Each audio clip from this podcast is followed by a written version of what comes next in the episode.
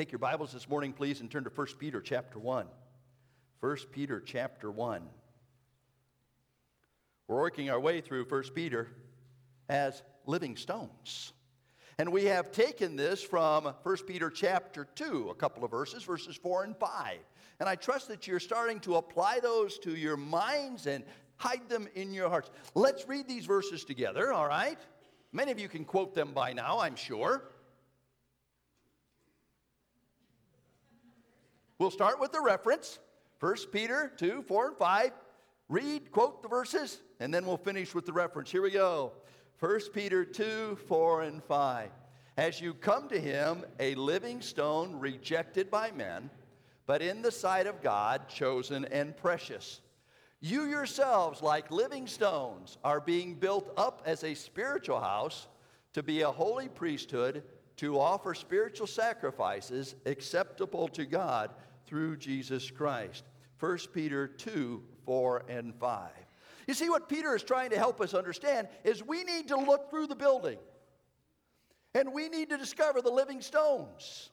People, you, me, whom God has called to be part of this work that he is doing here in Battle Creek, Calhoun, Berry County. Living stones come in all kinds of shapes and sizes. Living stones for his honor and his glory. Living stones, and this is an oldie but goodie. Some of you may remember that. Living stones communicating the good news of the gospel of Jesus Christ.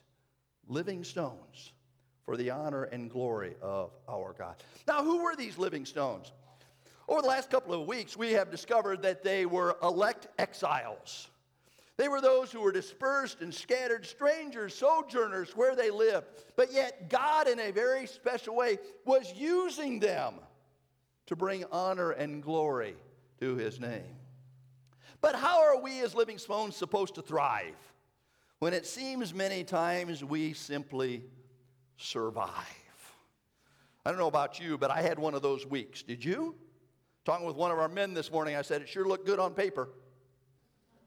You know, as I was planning my calendar and knowing where I needed to be and what I needed to do and all of the travel and all this other kind of stuff, it looked good. No problem. We're going to get it together. But I'll tell you what, putting it together was another issue.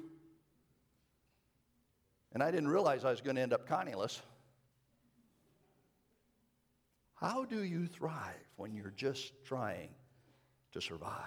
Well, last week we began this message, which gives to us 6 truths that help us thrive where we are.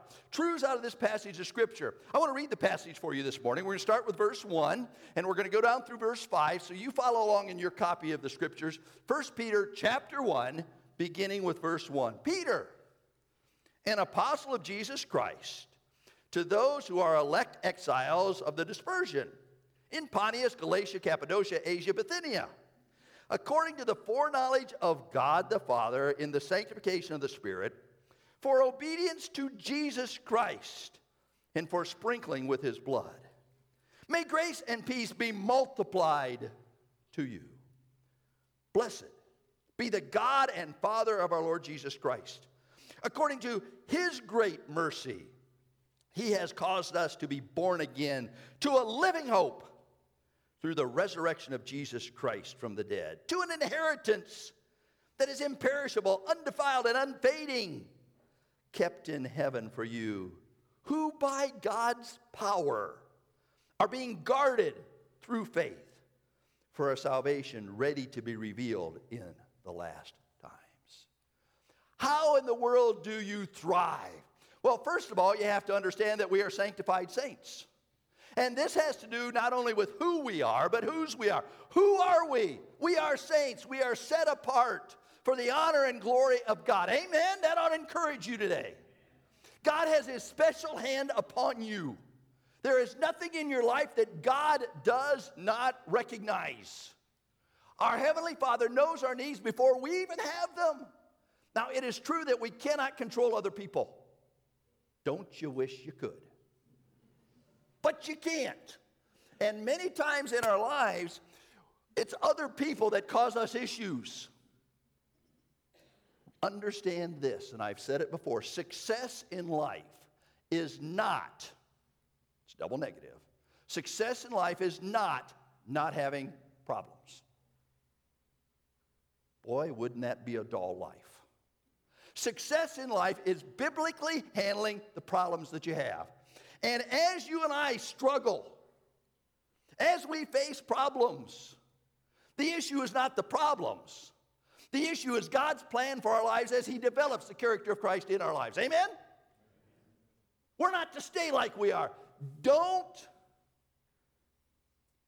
miss the benefits of a good crisis. Somebody said that in the government one time.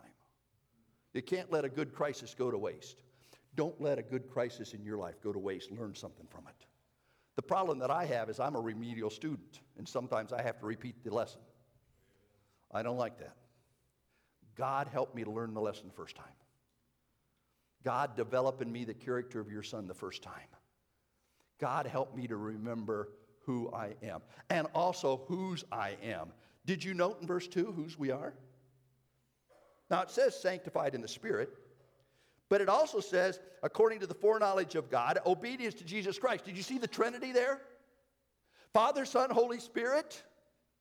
God has it planned out. The Holy Spirit has set us apart. It is Christ's blood that cleanses us from all sin and it makes us part of the family. Amen? Don't miss what God is doing through His Spirit because of His Son in your life. We are sanctified. We are sanctified saints.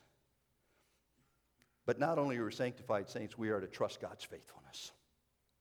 And Peter writes, grace and peace be multiplied to you. God's grace, God giving to you and me what we do not deserve, God's peace that passes all understanding to keep our hearts and minds in Christ Jesus. Amen? And that is not peace. That means we have no conflict. That is peace that gives us confidence in the middle of the conflict. We have a God that will never leave us nor forsake us. You see, the reality is we have all the tools we ever need. And may I skip ahead just a moment? Jump down with me into verse 3. Notice His great mercy. Look with me at verse 3 as we understand a living hope. We'll talk about that in a few moments. Grace, peace, mercy, and hope. It doesn't get any better than that. You and I have everything that's necessary. How can we be a success? We're obedient to Him. Last week, I misspoke.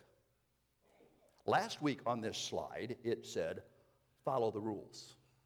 Always follow the rules. That's wrong. You know, you and I always ought to follow Jesus. Because frankly, I don't know what the rules are without Jesus. And there are so many man-made rules that I get confused. And if I'm following Jesus, it's okay. He that saith he abideth in Him, John wrote, ought himself also to walk, even as Jesus walked. Looking unto Jesus, the author and finisher of our faith. Now, when I do that, I will run with endurance the race that is set before me, laying aside the weights and the sin that so easily entangles me. It'll take care of itself. But I've got to follow Jesus no matter what. Amen? Only one focus in our lives. That's the author and finisher of our faith. That was last week's message.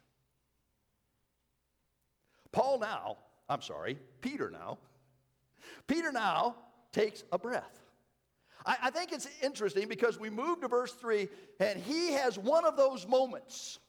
You ever have one of those moments? And he says, blessed be the God and Father of our Lord Jesus Christ. I remember several years ago I had one of those moments. I was standing at the top of the Washington Monument looking over the mall toward the Capitol. There were two ladies that I did not know standing next to me. And I had a moment. I said to these ladies, I think we ought to sing God Bless America. We did. You should have heard the trio that was going on there. I still don't know their names, never asked, because I didn't want them to ask my name either. But that was a moment. And to hear God Bless America echo through that chamber of the Washington Monument was just wonderful. Peter here says, let's stop a minute. Let's take a break. Blessed be the God and Father of our Lord Jesus Christ. Amen? Oh, I trust you've had those kind of God moments. I've trusted that in your life you have a time where you just stop and take a deep breath and look at who God is and understand what God has done. That ought to be part of our lives. Now, y'all comfortable, right? Stand with me, will you? We're going to sing the doxology. Praise God from whom all, amen? Amen. And you can stand a whole lot better, you can sing a whole lot better standing than you can sitting. Here we go. Praise God from whom all blessings flow. Praise Him, all creatures here below. Praise Him above the heavenly host. Praise Father, Son, and Holy Ghost. Thank you, be seated. That was better in the trio than we had in the Washington Monument, I'm telling you. That was a whole choir. But have one of those moments, will you please? Stop, take a breath, think about who God is and understand what God has done in your life. That'll help you thrive instead of just survive. So Peter goes on to give us some more principles that we need so that we can understand what it's going to take to live the kind of life that God intends us to live. Principle number 4. Now, this is one of my creative acrostics. All right? We need to understand that we can know a living hope. Now, don't let that be now a living hope. We can know a living hope. Verse 3. Blessed be the God and Father of our Lord Jesus Christ. According to His great mercy, He has caused us to be born again to a living hope through the resurrection of Jesus Christ from the dead. Peter is the apostle of hope. As you read this epistle, you understand something about hope. John would be the apostle of love. Paul would be the apostle of faith and grace. Peter's the apostle of hope. In fact, he uses the word hope at least 7 times in this epistle as you read it. And you understand that our hope is in Jesus Christ. Now, I want you to note that our hope is built on the great mercy of God. We talked about grace in verse 2. Grace and peace. Now Peter says, it is God's great mercy. Now, mercy is God not giving to us what we do deserve. Grace is God giving to us what we don't deserve. Mercy is God not giving to us what we do deserve. And it is God's great mercy that gives to us this hope. You and I don't have hope in ourselves. My hope is built on nothing less than Jesus' blood and righteousness. I dare not trust the sweetest frame, but wholly lean on Jesus' name. On Christ the solid rock. Amen? On Christ the solid rock I stand. All other ground is sinking sand.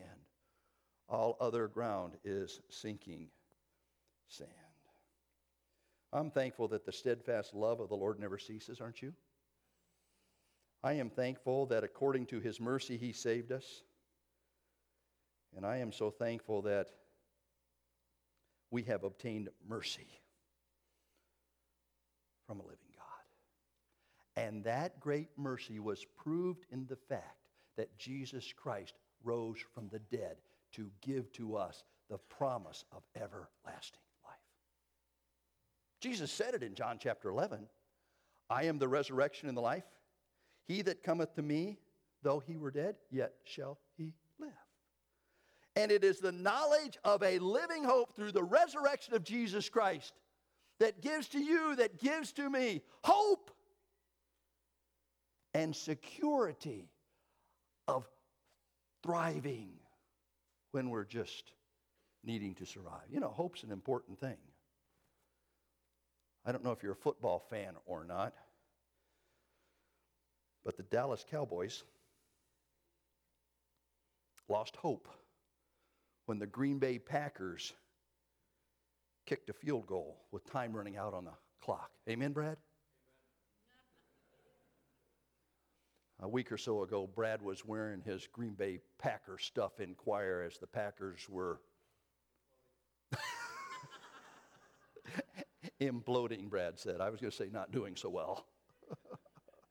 The same weekend, the Pittsburgh Steelers could have won were it not for a two-point conversion that was broken up. Do you remember what happened November 26th last year? There was a little double overtime game down in Columbus, Ohio. You thought I might mention that, didn't you? My daughter calls me at the end of the game. She says, "Dad, tell me it's going to be okay. Tell me it's going to be okay. Tell me it's going to be okay." Hope springs eternal. I said, "Jennifer, it's going to be okay." It was. But we look for all of these things, hope. But our hope is found in the resurrection of Jesus Christ. Amen? Take your hymn books. We're not going to sing, but I want you to see some words. Hymn number 406. Hymn number 406. Turn there. I want you to follow along as I read these words.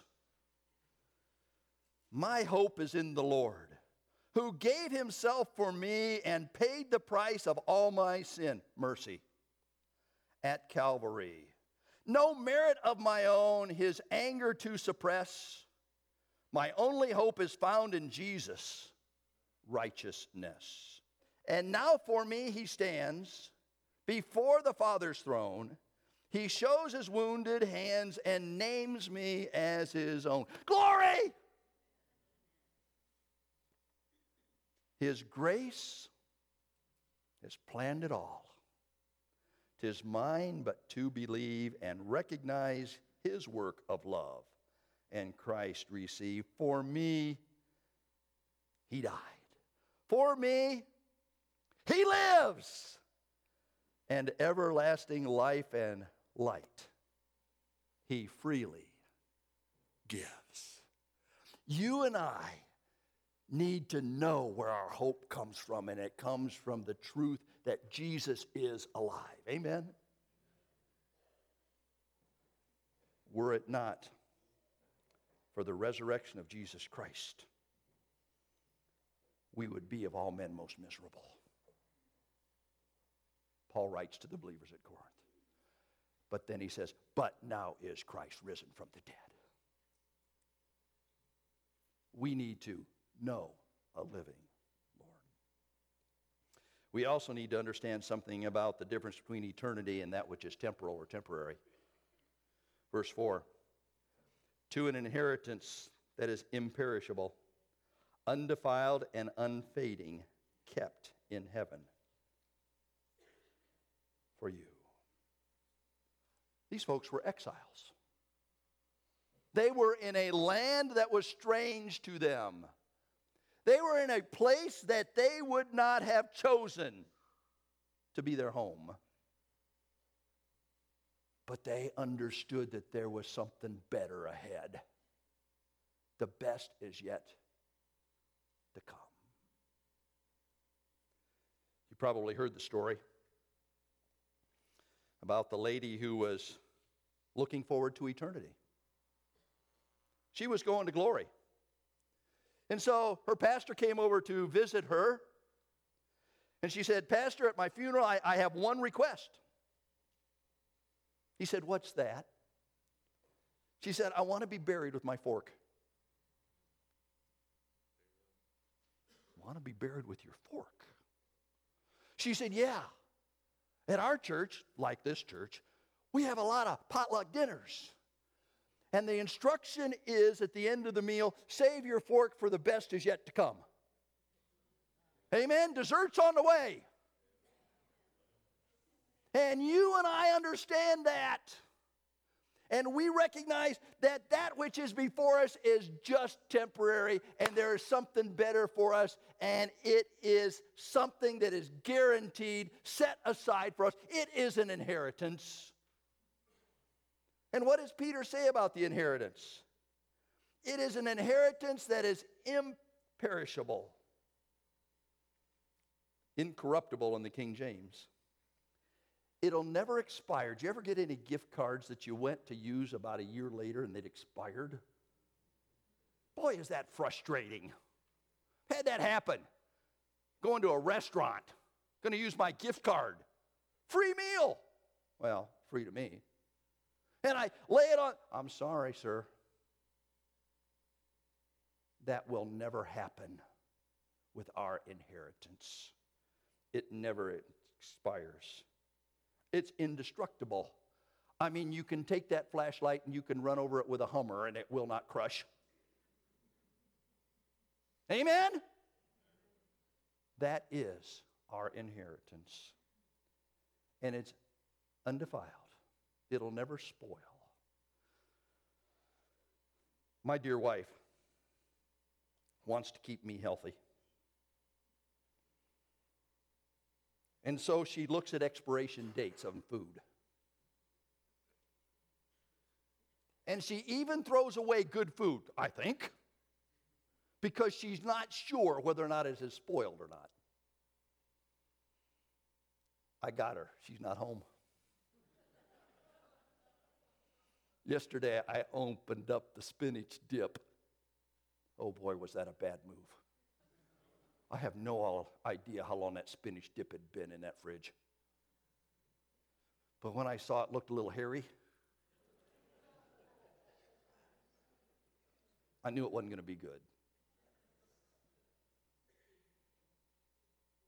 Undefiled. Unfading.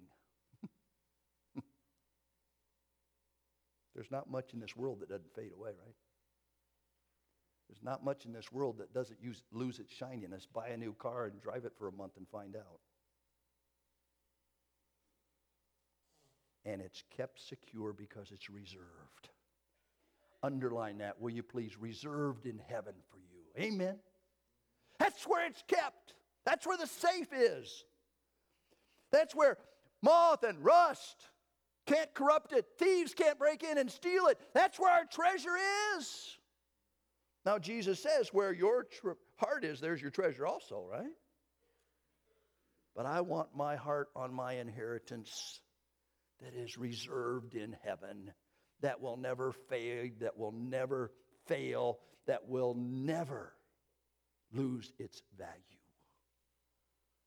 Last night I turned on TV, it was thumbing through, ran across the Antiques Roadshow. You ever watched that? I love that show. It's a great show. But these were old ones. I mean, 2009, 2010, 2000.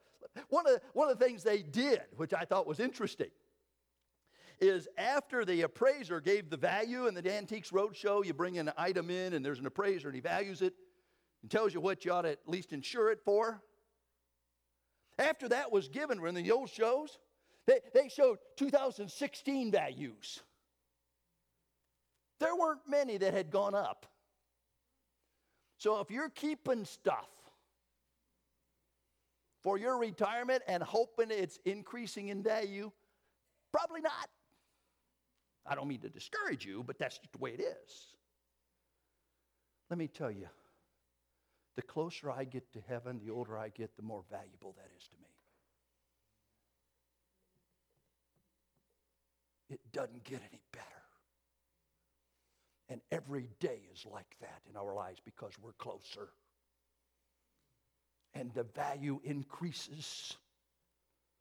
And it's mine, reserved in heaven. I'm not going to have to kick somebody out of my reserved seat. It's mine, reserved in heaven for me. Now, how does that help us? thrive. Let me just tell you that everything in our lives is temporary right now. I don't know what you're going through, but it's temporary. I don't know what you're struggling with, but it will pass. One of my favorite scripture sayings is, and it came to pass. Think about that. It never comes to stay, it comes to pass. And it's temporary.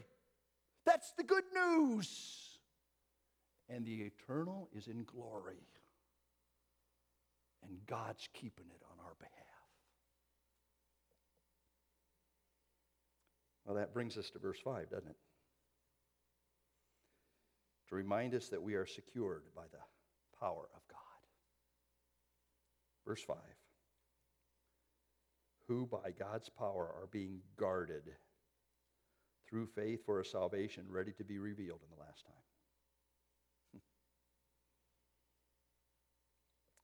One of our greatest fears is being lost and being lonely. I've had the privilege of doing some hunting. I've hunted white-tailed deer in Manitoba, Canada. I've hunted elk in Montana. And I'll never forget, in Montana, I was up on a mountain looking for an elk. And it started to snow. First time I'd been in this area. And I had heard about how sometimes when it starts to snow on the mountain, you get a whiteout and you get locked in, and you can't find your way back. I wasn't going to let that happen to me. I very quickly found my way back to camp. Now, I lost half a day of hunting doing that. But safe and sorry, you know, all that kind of stuff. And there were two fears that I had, being lost and being alone. Let me tell you, we are guarded by the power of God, and you're never lost and you're never alone.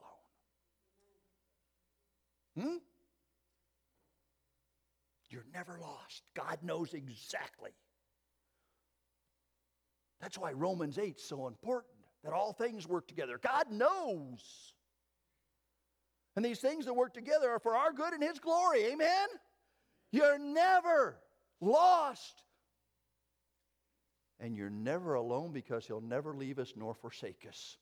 So that we can boldly say, Hebrews tells us, the Lord is my helper. Exclamation point. What can man do to me? Nanner, nanner, nanner. Really? What can man do to me? Written across our lives is the fact that God understands that nothing will ever separate us from Him.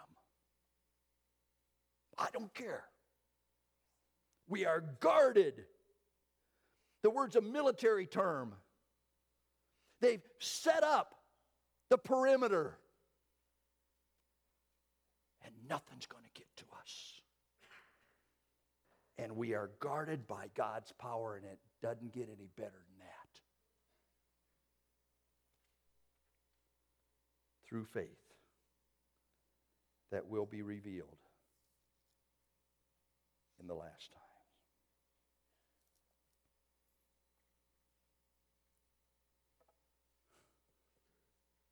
Are you surviving? Or are you thriving? Peter wants us to thrive.